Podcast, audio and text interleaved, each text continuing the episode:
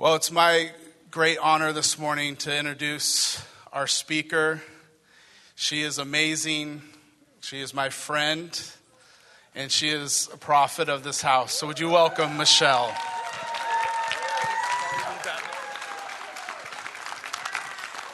Oh, Dave, thank you, thank you. Oh, look, my family standing up and oh, extra blessing upon those who just stood in the name of Jesus.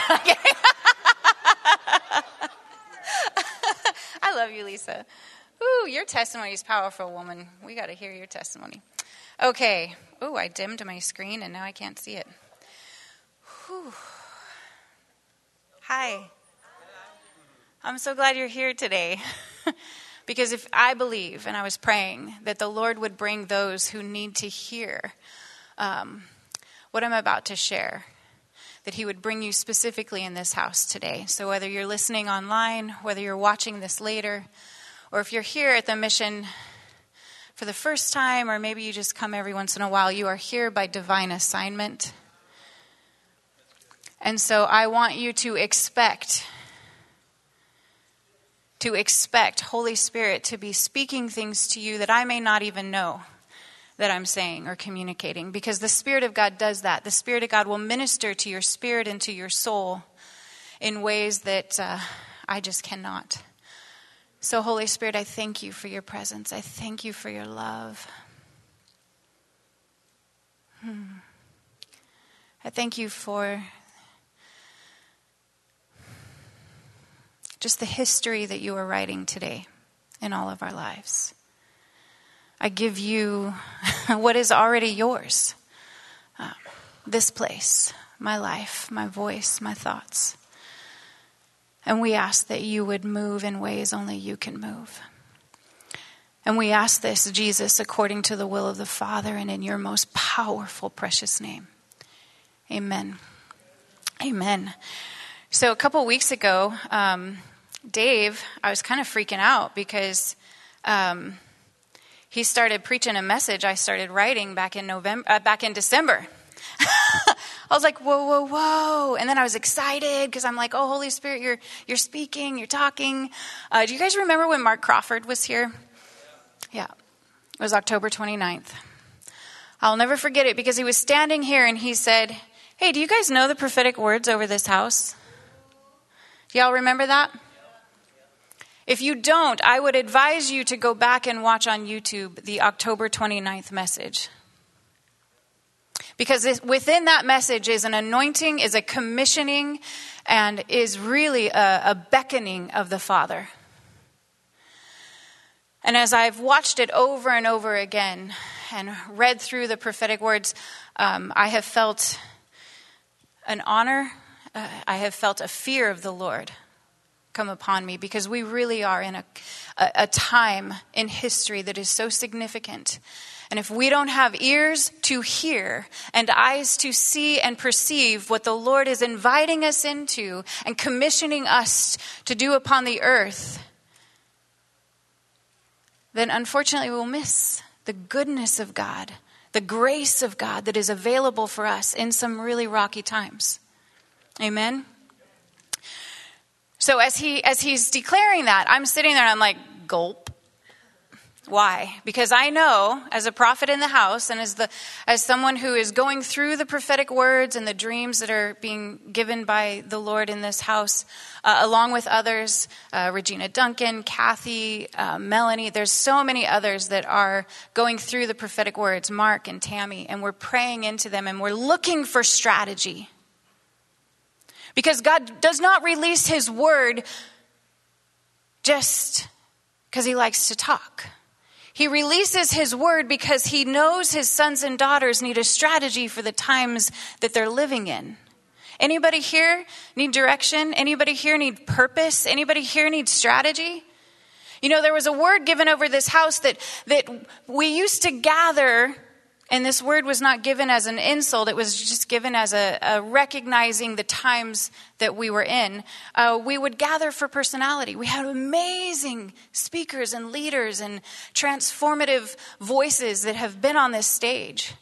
But that the Lord has transitioned this house And he's beckoning people not to come for a personality or a tickle or, well, and not that they were tickling our ears. I mean, it was profound what the prophets were saying from this house and in this house. But that now God was drawing us, he was drawing people for purpose. For purpose. And so I, I am sharing this with you because I believe that the words that have been spoken over us are for that purpose.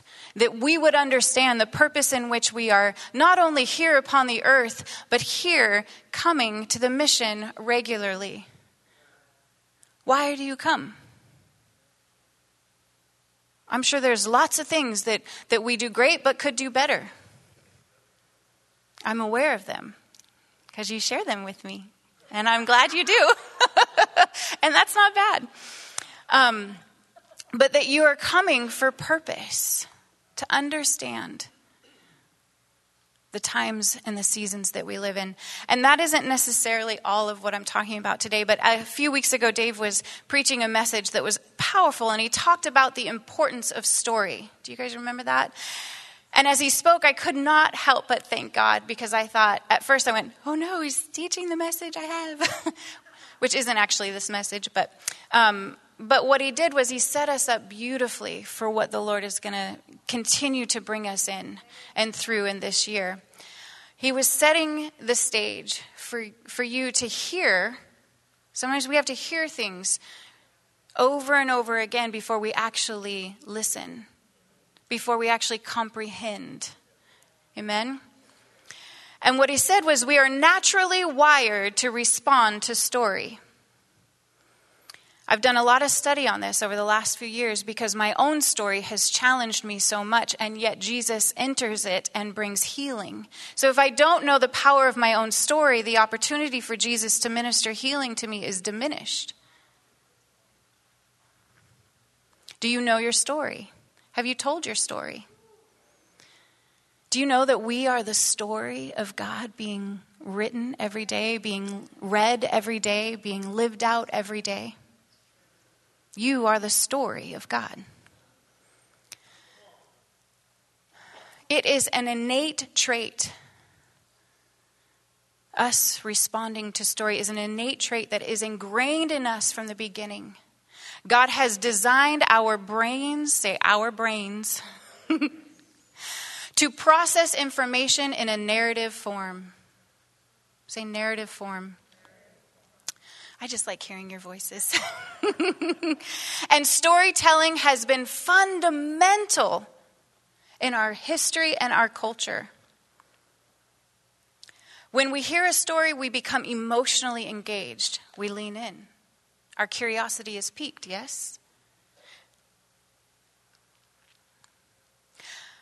Our brains release, and this is beautiful that God created us this way. Our brains release hormones like Oxycontin and dopamine.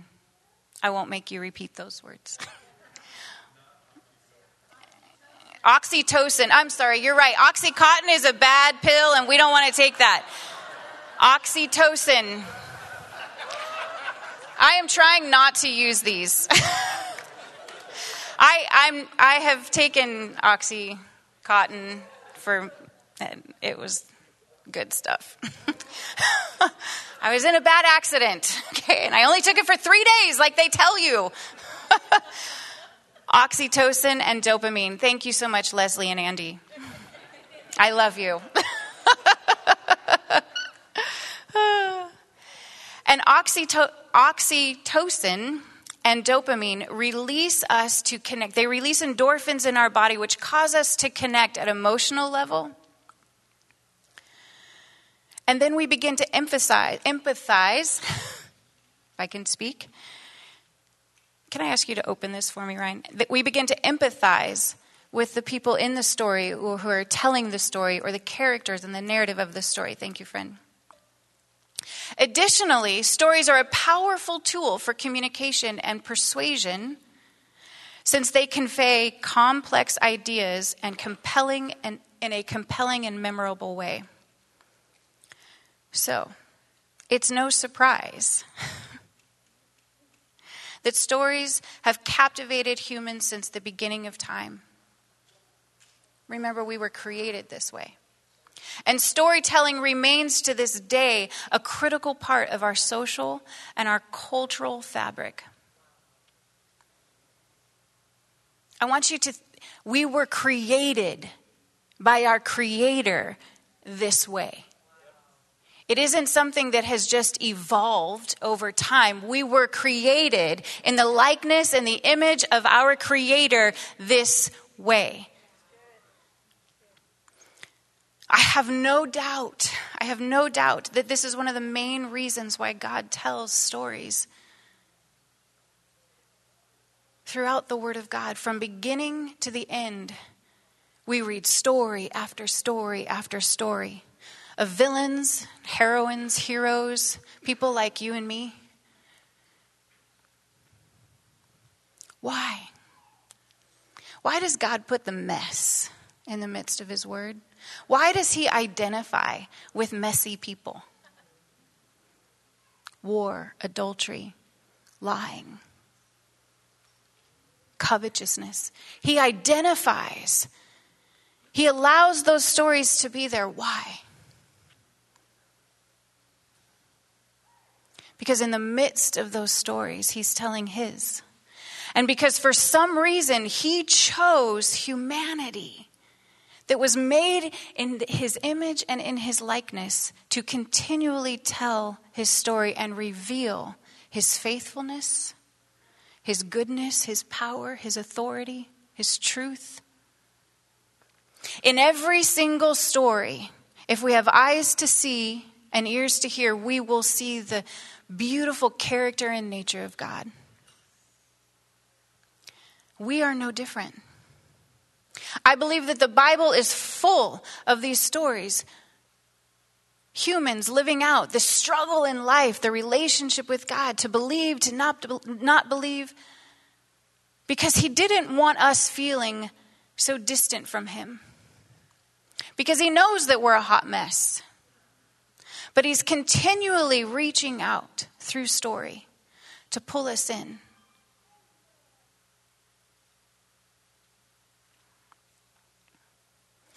And my message is not on the story, but I'm wanting to make a point.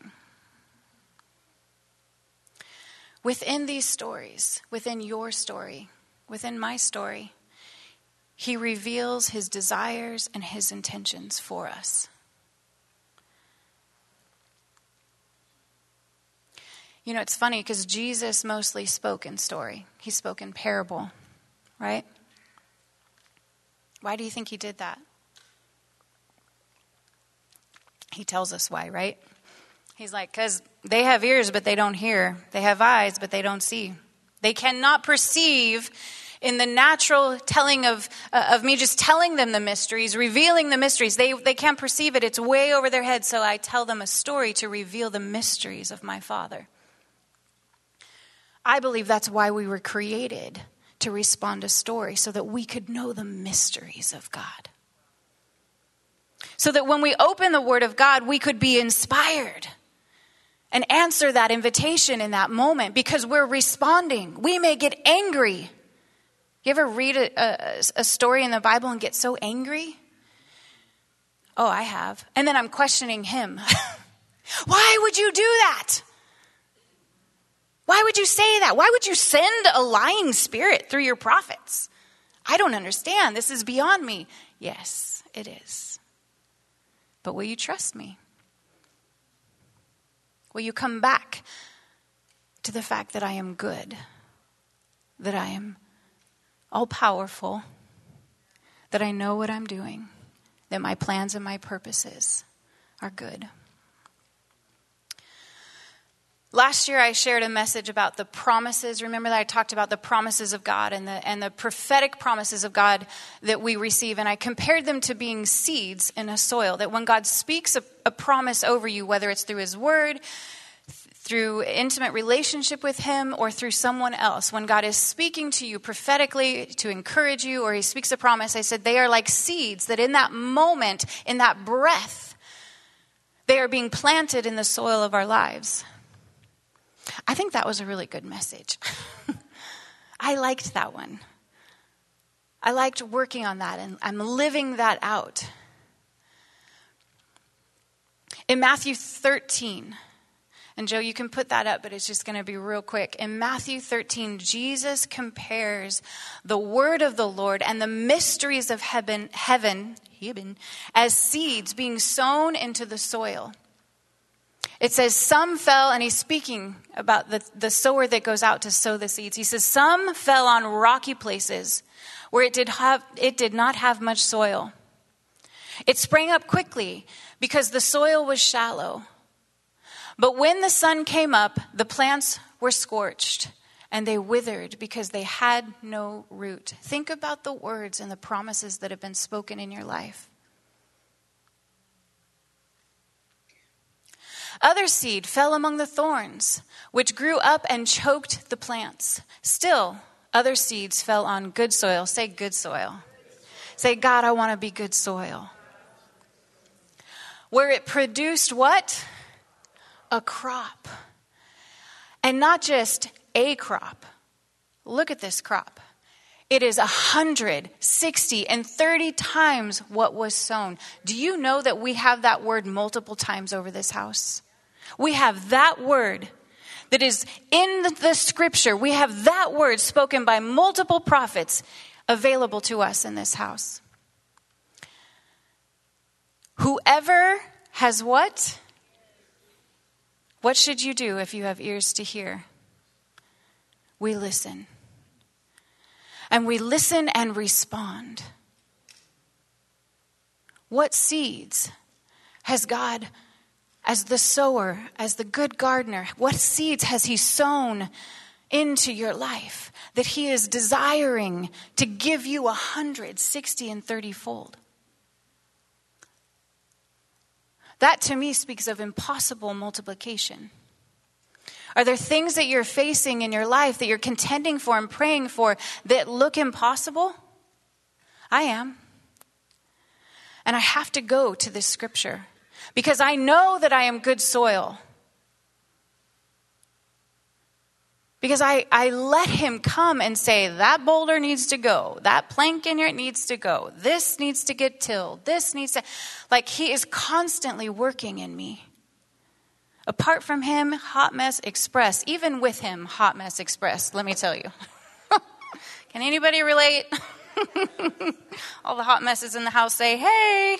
Thank you. All right. if you can't have fun, it's not worth doing, right? All right. Yes, core value right there. So I would propose to you again today that the words of the Lord spoken into our lives here, when Michael Dalton, Dan McCollam, Bob Hazlett, Mark Crawford, Kris Vallotton, Dave Crone, Michelle. I'm like carrying my name up here. When the prophets have come up here and spoken, are they speaking to the walls? Are they speaking to the floors or the structure of this house? They will address it as here at the mission, right? But if we are not careful, we will look to the Crone family to go, wow, I'm, I'm all for you and seeing that word come to pass.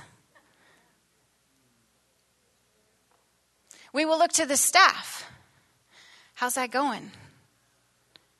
How are you guys aligning with the word of the Lord of the house? What are you doing to see the word of the Lord come to pass? And we will forget that when the breath of the prophet spoke and those seeds were going out, that you were sitting in these seats and in this atmosphere received a grace and an impartation to grab hold of that. You see, in the breath is an invitation. Can you say an invitation? Whew, I love that word. For someone like myself who believes in honoring the prophetic, I mean, the Lord has arrested me with this. I feel the fear of the Lord when we don't, when I don't honor the prophetic word that is being spoken. I feel the fear of the Lord, not his judgment. I feel the fear of the Lord. Because what I've come to realize is that these prophetic words, these seeds, are His thoughts, His dreams, His desires.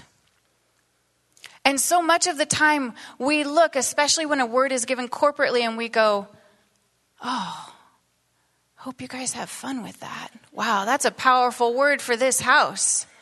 Wow, Lord, I'd love to see that come to pass. But we don't grab hold of it and recognize in the moment the Creator is actually speaking to you. He's actually saying, Stephen, I'm speaking to you. Ron, Shelby, Laura, Jewel, Bob, Larry, Mark, George. I am speaking to you.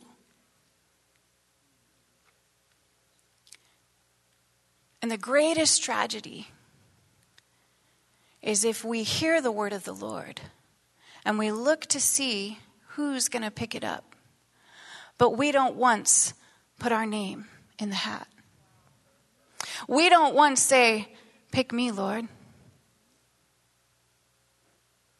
I think about in Revelations when John is seeing the vision and, the, and he hears the voice of the Lord saying, Who will I send?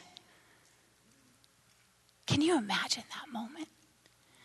Who will I send? And when the Lord speaks a prophetic word over this, over this house, He's saying, Who has ears to hear and eyes to see? And who will I send?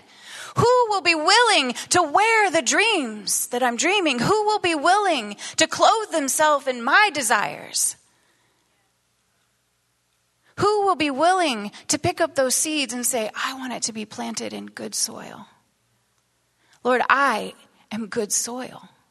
Plant those seeds in my life.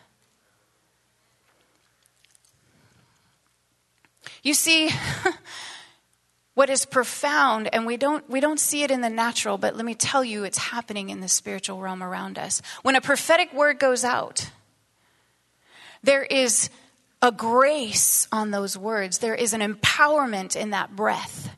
And in that moment, if we don't reach out and grab hold of it and say, Amen, I believe, remember, I think that was what Mark kept telling us to say. Amen, I agree. Remember that? He was actually causing us to do just that. He was causing us as he was speaking the word of the Lord and those seeds are going out and there's courage in the breath. He was causing us to say, Amen. I agree. I will grab hold of that seed. Let it be planted in me.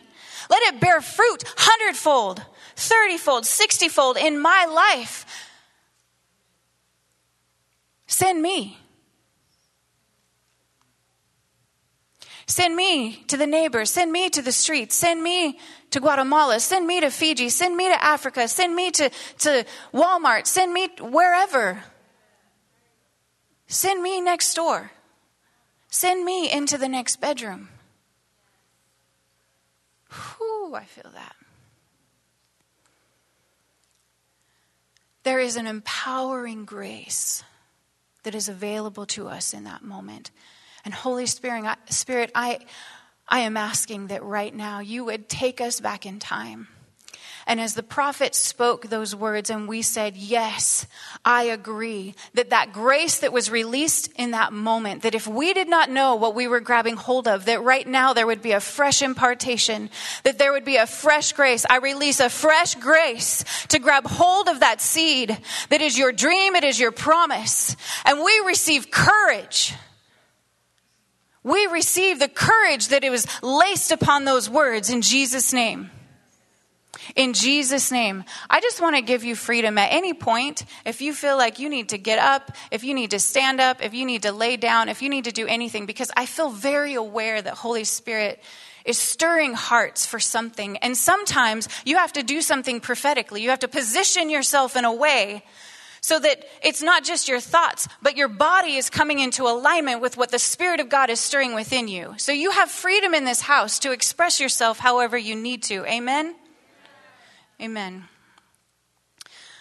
So today, my goal is to share with you some of these prepared words, some of these words that have been spoken over this house for the last 10 plus years. Since this house was actually surrendered to the Holy Spirit. What was that 30 something years ago, 20 something years ago? 30, 25 to 30 years ago. In that transaction that took place, I got to drink some water. Whew. In that transaction that took place, when the Crone family humbled themselves before the Lord and said, We give you the keys to this house. This is your house. You build it the way you want. On that day, there was an exchange, a legal exchange that t- took place in the courtroom of heaven. And history began to be written in a new book. And I want I felt an invitation from the Lord today. Do you want to be written into the history of this house and the legacy of this house? Because that's what these prophetic words are inviting us to. To be to grab hold of them and say, that is for me. Kathy, go ahead and have them get ready. We have um, flyers, pamphlets, whatever you want to call them. And these just have three major themes. Okay, three major themes that have been spoken over this house, over you, time and time and time and time and time and time again. Why do you think God repeats himself?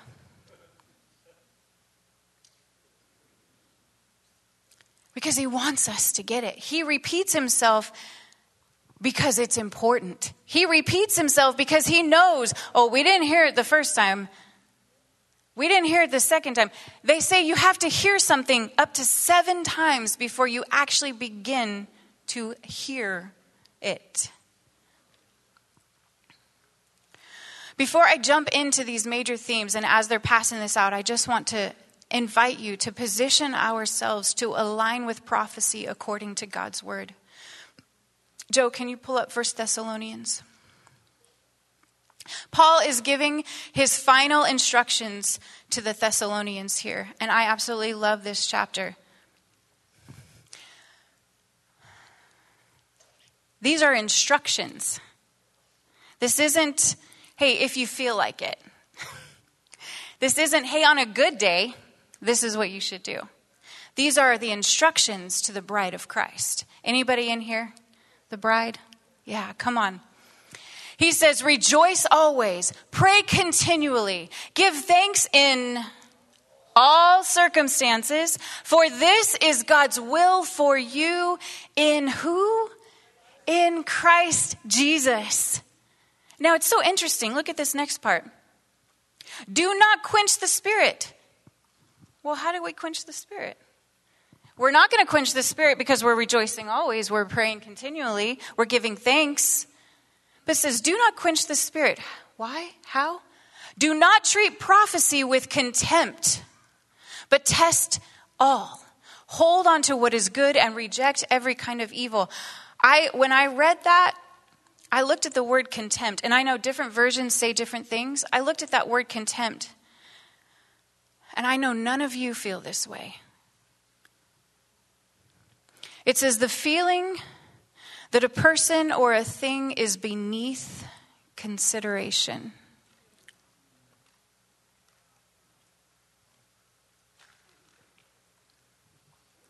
Worthless or deserving of scorn. How many times do we hear prophetic words and we think, great, another prophetic word? What have they done with the last one? Are we just going to focus on the prophetic all the time? What are we going to do with it? I agree. What are we going to do with the prophetic words that have been spoken over our lives and over our families? What are we going to do with them? Are we going to treat them as though they are beneath consideration? Or are we going to personalize them? Because that's what prophecy is it is a personal invitation for a deeper conversation with Him. Remember, Mark talked about vuja de? He said it much better than I. He said, It is when you look at a familiar thing with different eyes and a fresh perspective. We have to be careful because if you have been here for a long time, this is a dangerous place to be. Because we can be so familiar. I've only been here a few years. I mean, I've been coming up here for years, but committed in the house for a few years, and already things can feel familiar. Oh, yeah, that's what we do. Oh, yeah, this. Oh, yeah, I've heard that. Oh, yeah, God says that all the time. Hmm, I wonder why.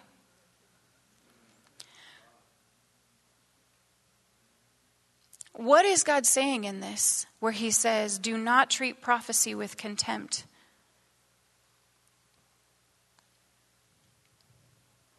He's saying familiarity breeds.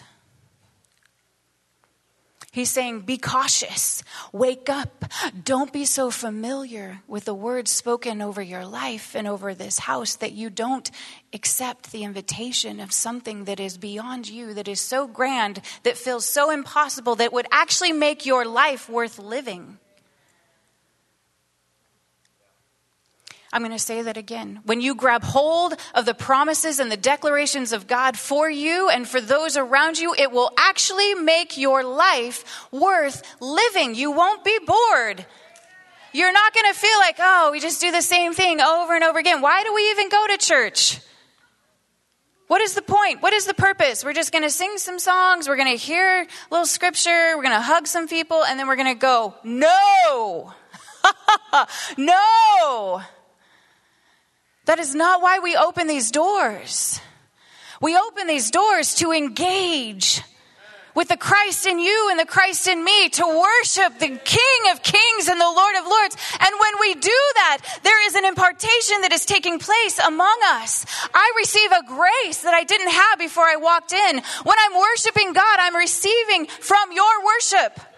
Do you know that? That's a whole other message. I need to be careful. We come together because the invitation of the open door. Each of us are that open door. Jesus says, I am what? I am the door. Who lives and dwells in us? The door. This is the year of the door. Holy Jesus, how significant is that? Wow, I'm with you. Jesus, do we know the times that we're living in? All we hear on the news save food, save water, famine is coming, take your money out, put your money in, invest your fear. But the Spirit of the Most High God lives and dwells in us. And what has he said? Don't treat prophecy with contempt because in my prophetic word is an invitation for you to be empowered by my grace and my word and to have the strategies that you need to build my church, to build my body, to bring in the lost, all the things that we're praying for. It is present. He's already given it to us. We ask for more, and He says, How much more do you want? Because I've given all. I, I've given you all. I've given you my word. I've given you my breath. I've given you my spirit. I've poured out my spirit upon what? All flesh. Why?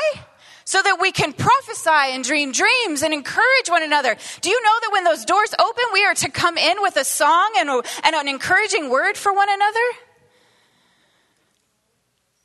Whoo! That it isn't just the worship team's job, but we come in as those who will usher each other in. Whoo, like I said, that's a whole other message. Prophecy gives us permission to be who God says we are and to believe that He is who He says He is, to trust in a greater capacity than we even think is possible. Prophecy gives us permission to risk our own comfort zone, our own comfort level. It expands our understanding. Why? Because it's an invitation to a deeper conversation. I get a prophetic word and I go, What? The UN? The nations? What are you saying, God? You know me. He says, Yes, and that's why I'm sending you. because I'm looking for those who worship me in spirit and in truth. I'm looking for those who will bow their head before my throne and live their life according to my word, who will be conduits of my love, who will believe me at my word.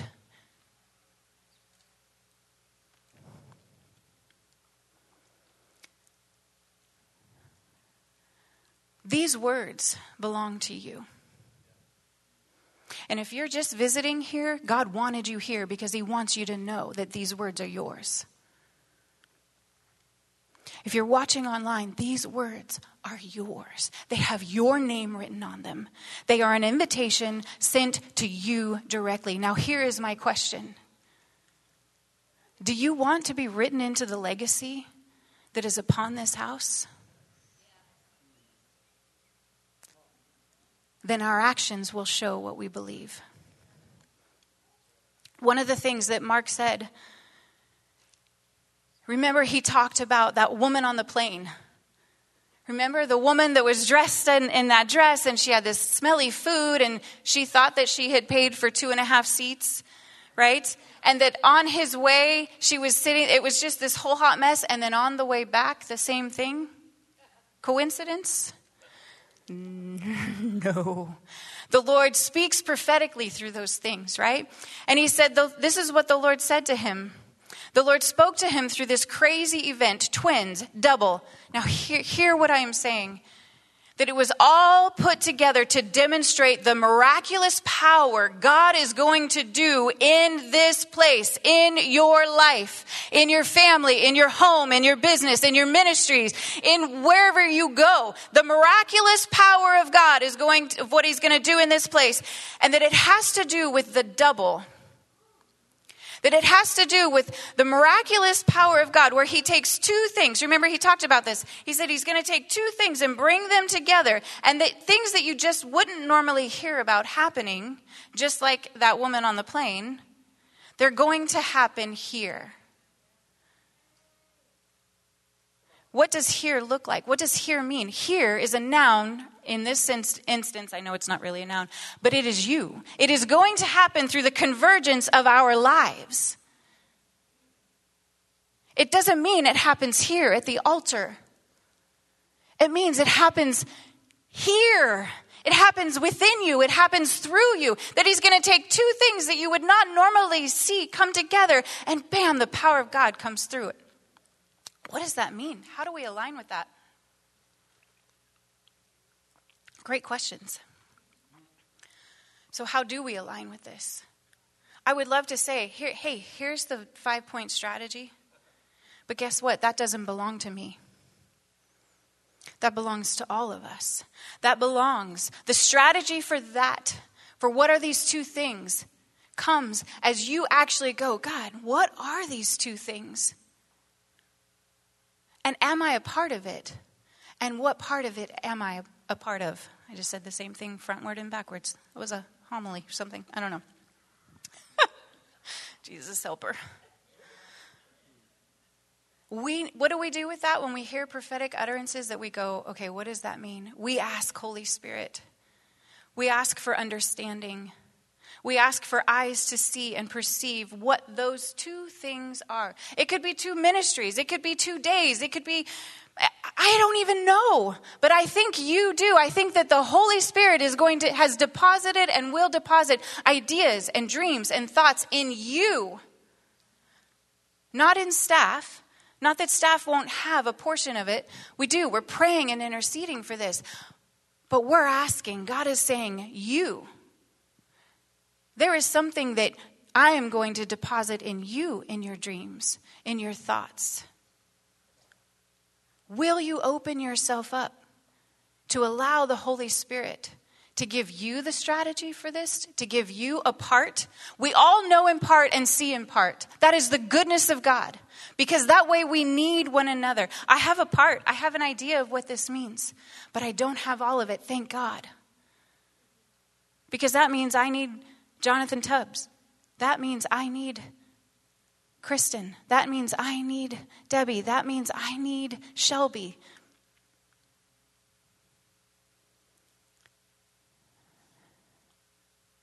Well, there you go. Thought I was feeling something on my foot. We need to begin to seek the Lord for our own involvement prayerfully. Don't miss, um, don't disregard those random thoughts. The other thing that he spoke about is that we are in an extended spring season. What does that mean? An extended spring season. He talked about us being in a spring season and that we would be out of season compared to what is in the natural season because we were in an extended spring season. Joe, go ahead and put that up. This is a, a slide. This is from my online school, so it doesn't have mission stuff. Apologize, but this is just an, an excerpt that talks about when I, I teach on all the seasons and all of that. It's a lot of fun. Spring is a time, hear this, please because we're in an extended spring season. Spring is a time when perseverance has paid off. Spring is a time when perseverance has paid off, and God is extending us that season. That's double. When you, something is extended, there's more of it, more fruit from your perseverance. Philippians 1 6, 6 says, being confident of this very thing, that he who has begun a what? A good work in who? You, in me, will complete it until the, until the day of Jesus Christ. Proverbs 13 2 says, Hope deferred makes the heart sick, but a desire what? Fulfilled is a tree of life.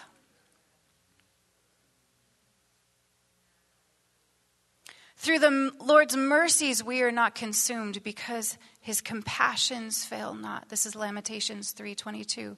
His love, his goodness, his kindness, his faithfulness are new every morning, every spring season.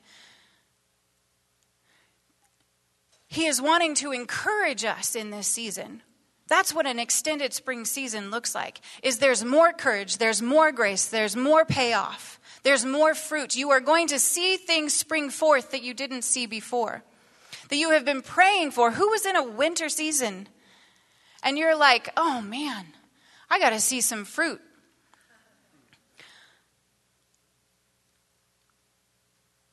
Every spring season, a time of breakthrough comes forth where you've prevailed through the winter season, and then you can properly perceive the goodness of God.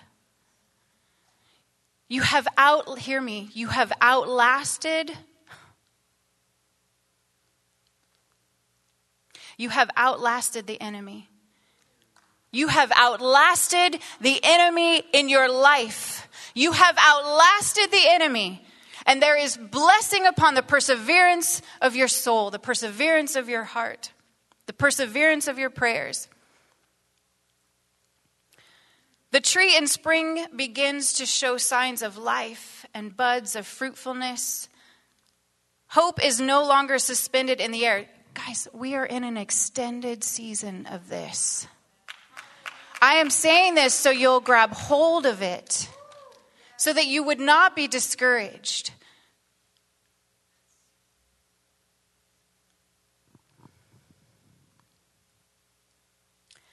Hope is no longer suspended in the air,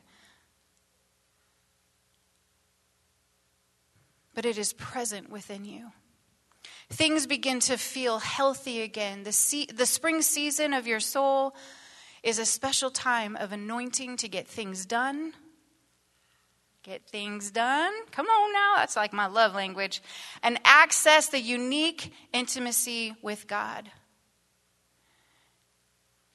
I share this simply because I want you guys to know what is available to you in your life supernaturally.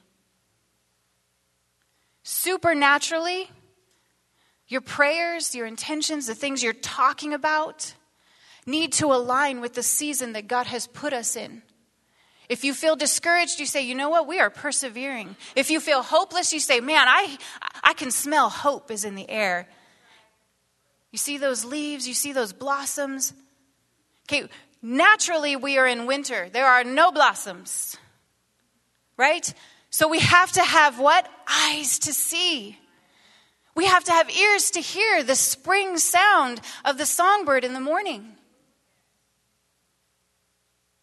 We have to super, super, not supernaturally, supernaturally see in this season because it doesn't look like what we're seeing out in the world.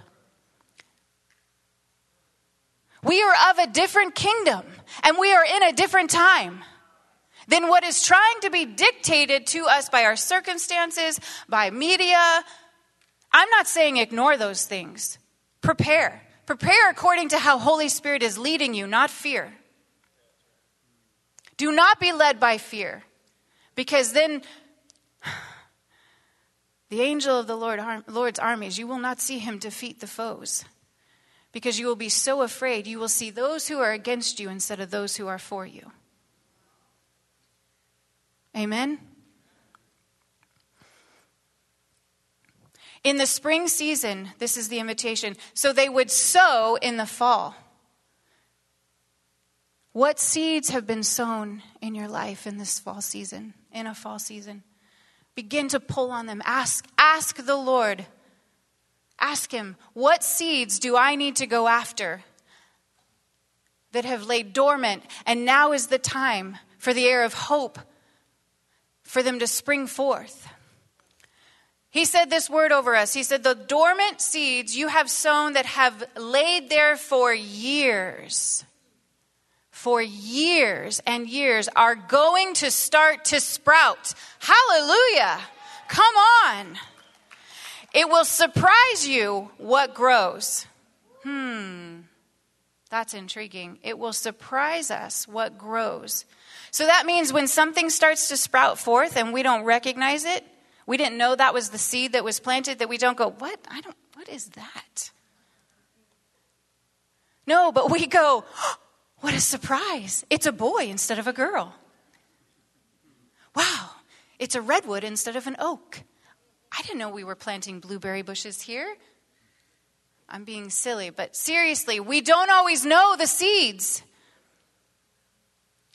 Because he is the sower and he is actually sowing his dreams and desires and intentions. He didn't say, hey, pick out the ones you want. Mm-mm. He did not. He said, Here, these are the thoughts, these are my dreams. These are my desires. This is what I want to do upon the earth. And I've chosen the people of the mission to be written into my story, to be written into the legacy, to be a part of the harvest, to pull in the lost and the broken that when they come together, my heart is so stirred, I move in their midst before they even ask. Whew.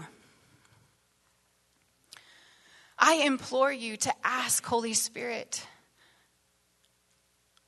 what seeds am I to be a part of? What is stirring in your heart? Sometimes things stir in our heart and we get agitated, and then with that agitation, we go, Well, why aren't they doing that? Why don't they have this? Why are they this? Why aren't we this? Why are we, right? But the truth behind that is the Holy Spirit is stirring something in you.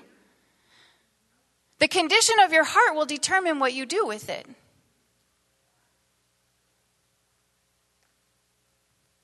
So if you feel like there's something we should be do we should be doing, as a body, as a family here at the mission, then maybe God has put that desire and that seed in you for a reason. Begin to pray. Don't ask why we aren't doing it. Say, Lord, what is the timing of this? And how am I to be involved? And who?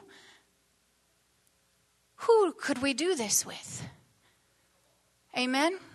This was another word that he spoke over us. He said, The famine is over. Do you remember that? He said it he said it like, I don't know, it was like 11 times. The famine is over, the famine is over, the famine is over, the famine is over. Why is he repeating himself? Because we have a mindset of famine. We were like Gideon. If the famine's over, then why am I here threshing? Why am I hiding? If God is good, why hasn't He de- defeated our enemy? Why are we being ripped off? If the famine is over, why does my bank account look like that? If the famine is over,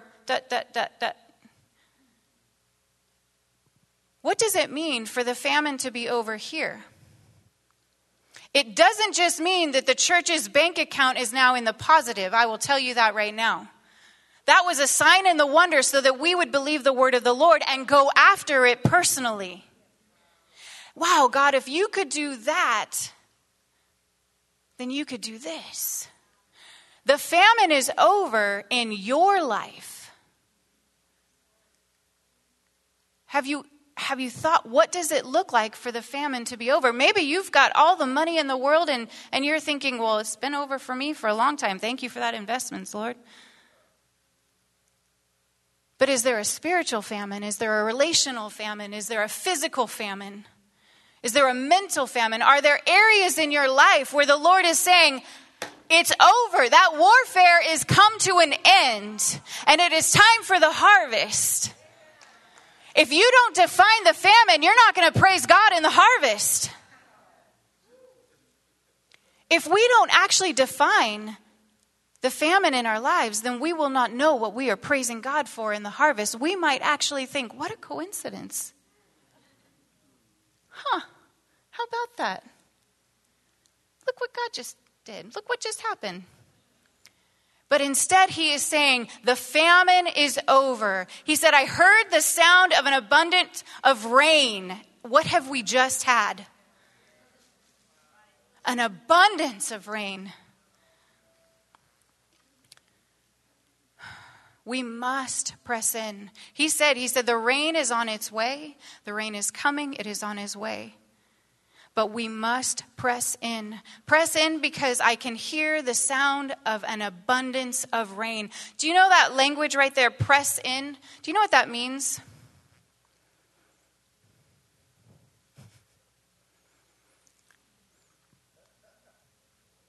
It means to press in. Do you know how many times I get that prophetic word? The Lord is telling you, press into the prophetic, press into the apostolic, press into this, press into that, press into that. What does it mean? It means I go after it. I am pressing against anything and everything that would keep me from having what God has assigned to me and my family. Press in, go after it. What do you do to open a door? You press in, you push.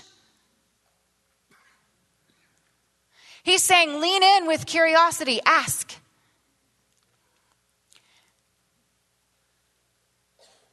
Ask. Ask the Lord, how do I press in to these prophetic words? You have some of them, you have a summary listed on that paper financial breakthrough and abundance. We listed the following areas inner healing and deliverance. This house is marked. You are marked by the presence of God being so strong and so powerful that depression, suicide, demonic oppression leaves as you pray. We are pressing in and pressing out every area the enemy thinks that he has a stronghold. When you press in, these things must go. When you occupy, other things cannot occupy.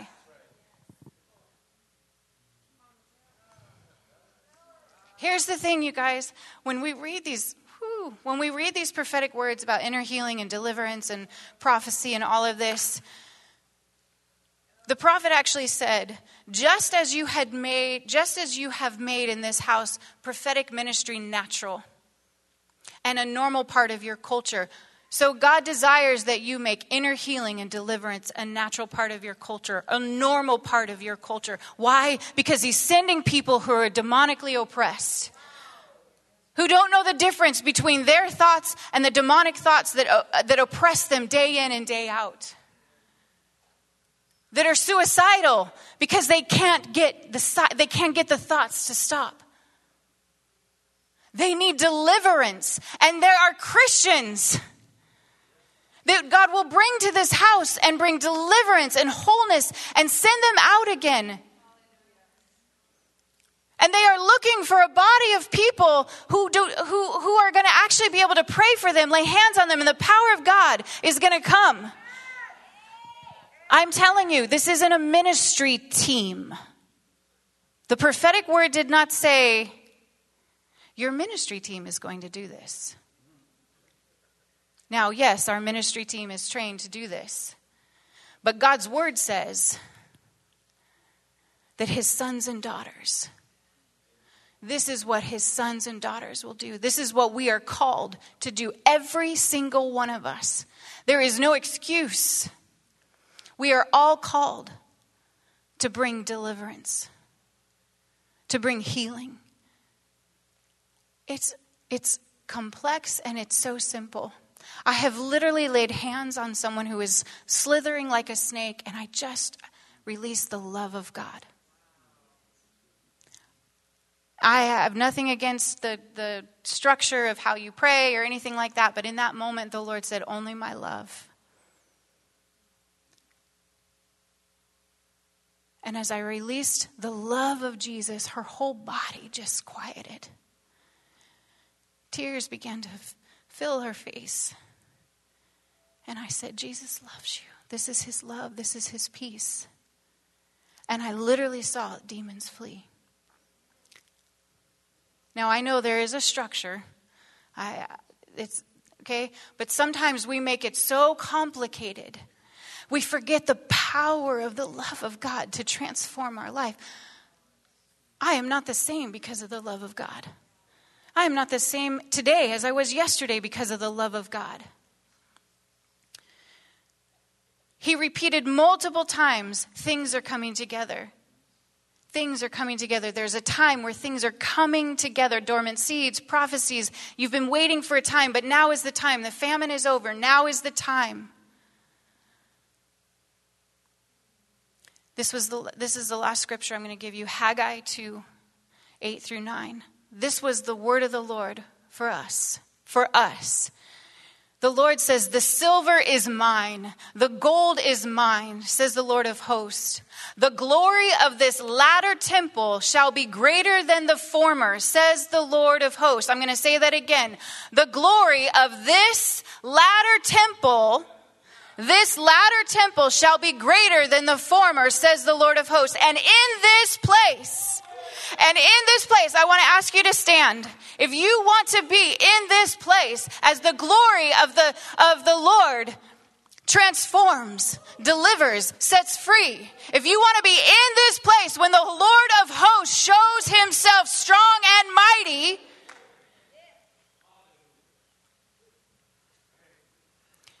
in this place is you, Mark. In this place is us. It's you, David. It's you, Alejandro. It's you, Diana. Alex. In this place, that the glory of the Lord will be greater. Will be greater. And his peace will reside. Can you imagine I want you to imagine what does it look like for us to so walk in the peace and the love of God that we don't even have to touch someone, but our smile brings freedom. That we are so aware of the love of God and the invitation that our lives are to the world around us that all we have to do is smile. I walked through the smile of God once and it radically changed me. And I believe the Father is smiling upon us today in such a profound, beautiful way. And He says, Will you look to me and see that there is one enthroned?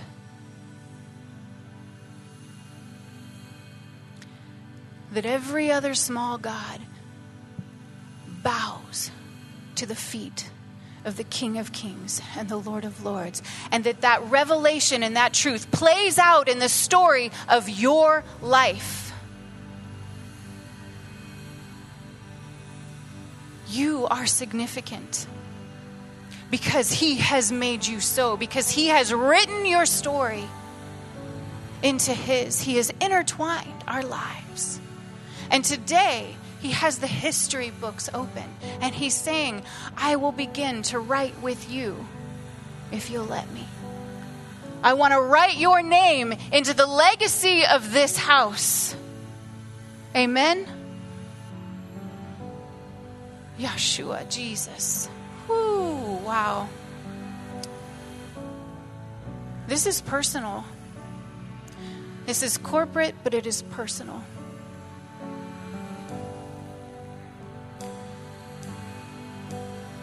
You have been anointed for such a time as this by the love of God, by the blood of Jesus, and by his body that was given. You have everything that you have need of. There isn't any more anointing that you need. You have everything that you have need of to go out and to do and to be all that God has put in his heart and designed for you. Do you agree? Do you agree? I agree.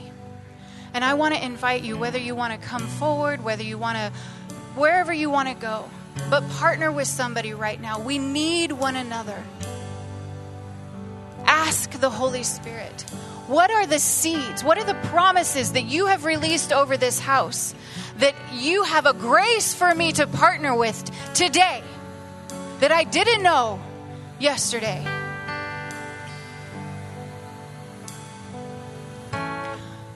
Normally, I would ask the ministry team to come up and minister, but we are all ministers. And I want the ministry team to be able to ask the Lord these questions. I want you to be jealous for your time with Him.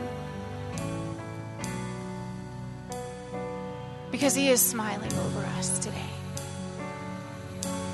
And His smile is fierce. When the enemy sees God smile, he's scared.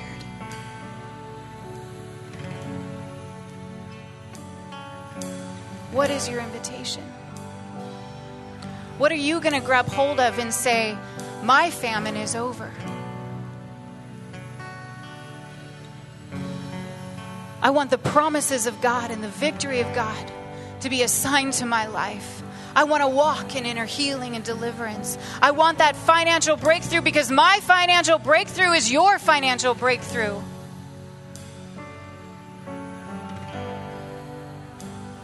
What do you have need of?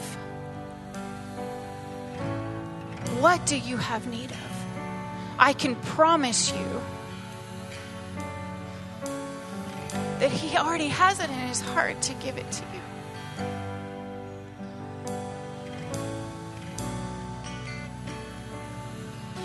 Can we just sing the name of Jesus, the name of Yeshua? And as we do, partner with somebody. Tell them, I'm grabbing hold of these seeds today. I'm grabbing hold of these promises today. My name will be written in the legacy of this house. Amen.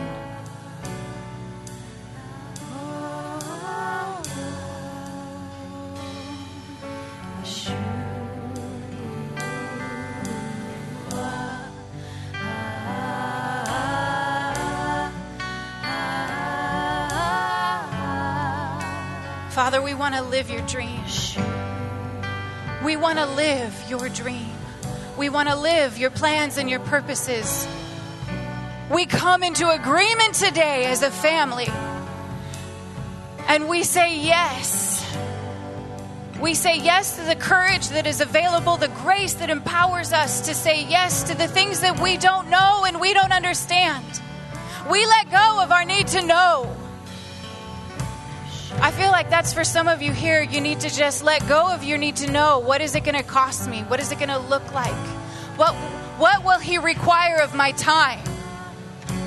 You are on borrowed time that belongs to Him.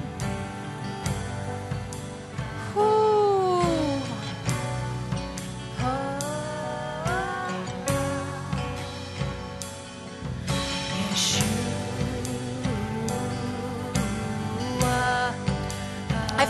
you need to come and just repent. That you need to repent for not honoring, for not allowing yourself to even to even entertain the prophetic word of the Lord. You have accidentally or intentionally held it in contempt. I want to invite you to repent, to position yourself to hear and receive and grab hold of what is in His heart for you. And not just for this house, but for this city, for our nation, for our country.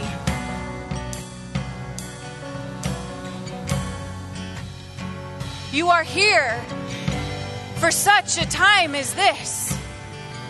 And you have been prepared for such a time as this.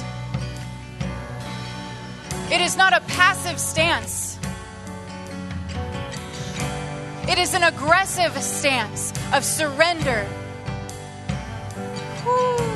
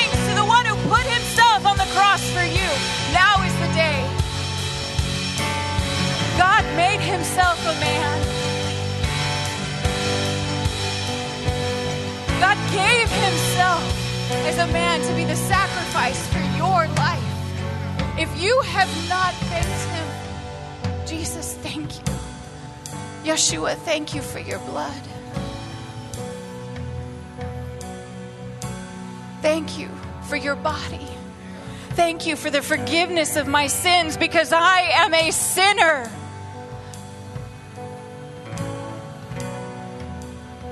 I want to invite you right now to just say this simple prayer Jesus, apply your blood and your body to my life, that I would be marked by your name as a child of God, as a child of the way.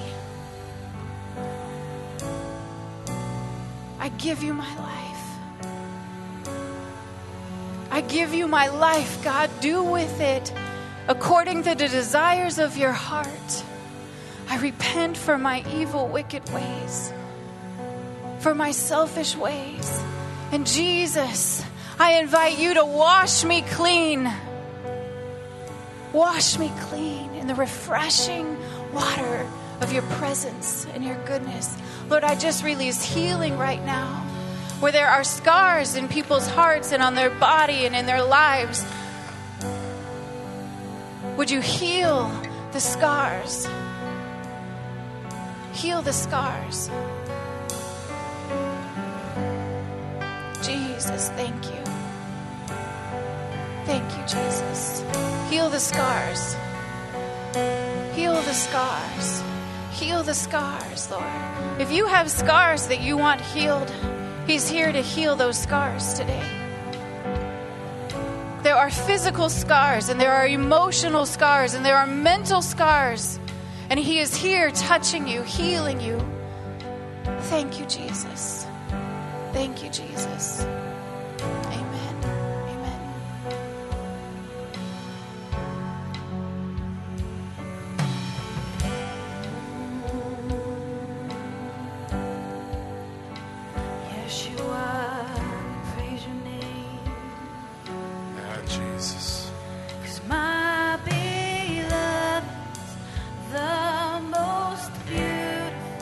I can ask the ministry team to come on, come on down. Our beloved is in the room this morning, and he wants to be your beloved this morning. So if you need prayer this morning, you need a miracle in your life. You need those scars healed. Those emotional scars healed. Those relationship scar- scars. My beloved is in the room today. And he's here this morning to love on you, to love those scars out of you. So come, come, come to the beloved. Come now. These altars are open. Come to the one that's the most beautiful. So come. Thank you, Michelle. This week, ask the Holy Spirit, what's my responsibility? And then here in about 15 minutes, we're going to be starting our meeting about Guatemala. But come to the beloved, the one that's most beautiful.